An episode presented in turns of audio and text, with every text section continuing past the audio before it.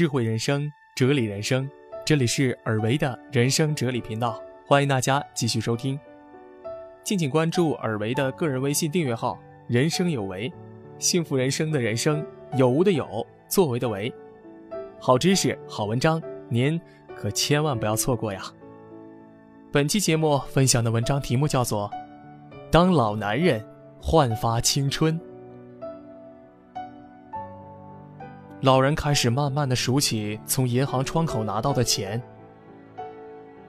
每数完一张钞票，他的指尖就会轻轻的颤抖。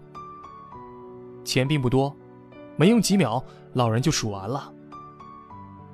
一百零二，一百零三，一百零四，一百零五，没错，就是一百零五美元。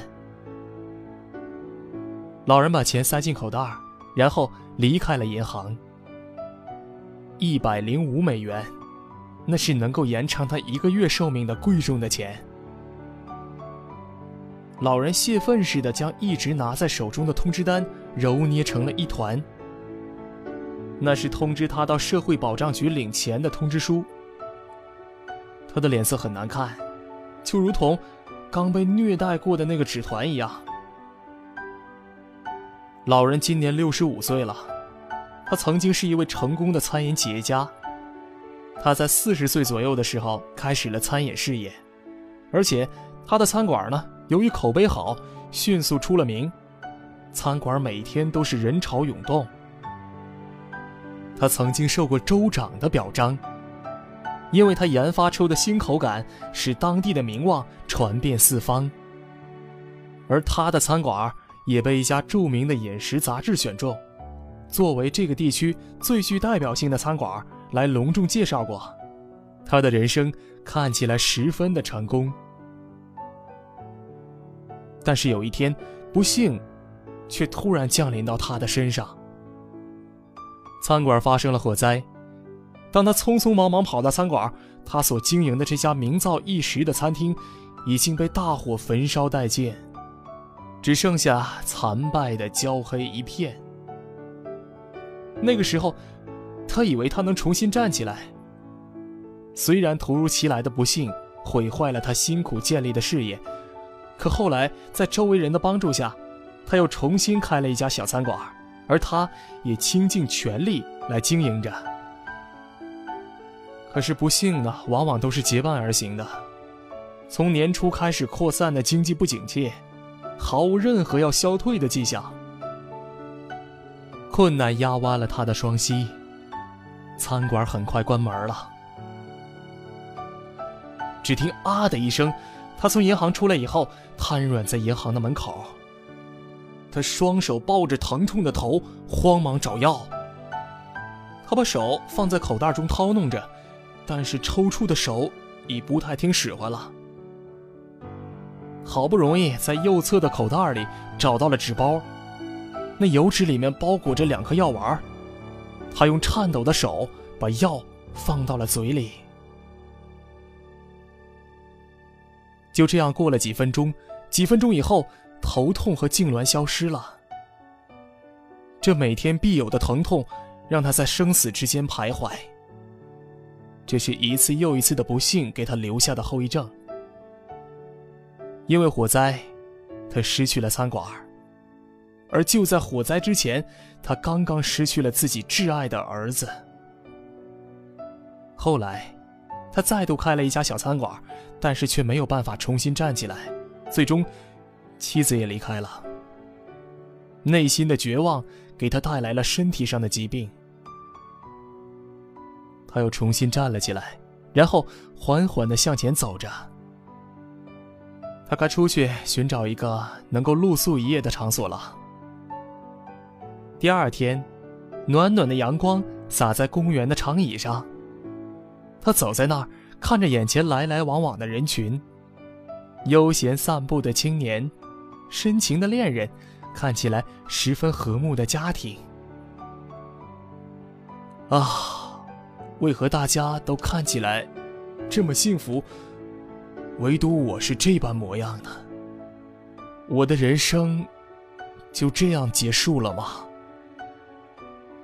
他他躺在了长椅上，阳光很明媚，天是蓝蓝的。他躺在温暖的阳光下，闭上了眼睛。世界没有去理会他迷茫的前途，反而更加明亮。这个时候，远处传来耳熟的歌声，他被歌声所吸引了，不知不觉从长椅上站了起来，走向传来歌声的地方。他走到了一个小小的教堂前面，一个女人在那里唱着圣歌。他呆呆地站着，听女人唱歌，那女人非常卖力，但事实上她的歌声并不是很好听，不仅音律不准。有时候，还会把歌词唱错了。不过，这女人所唱的圣歌却打动了很多过往的听众。他仔细一观察，才发现，女人呢有一点精神不正常。此刻吸引他的，不过是一个精神失常的女人乱唱的圣歌。但是，他却感动的内心一阵发热，无法离开那里。他感觉到自己的内心深处涌上了一股热气。是的，我能够重新开始。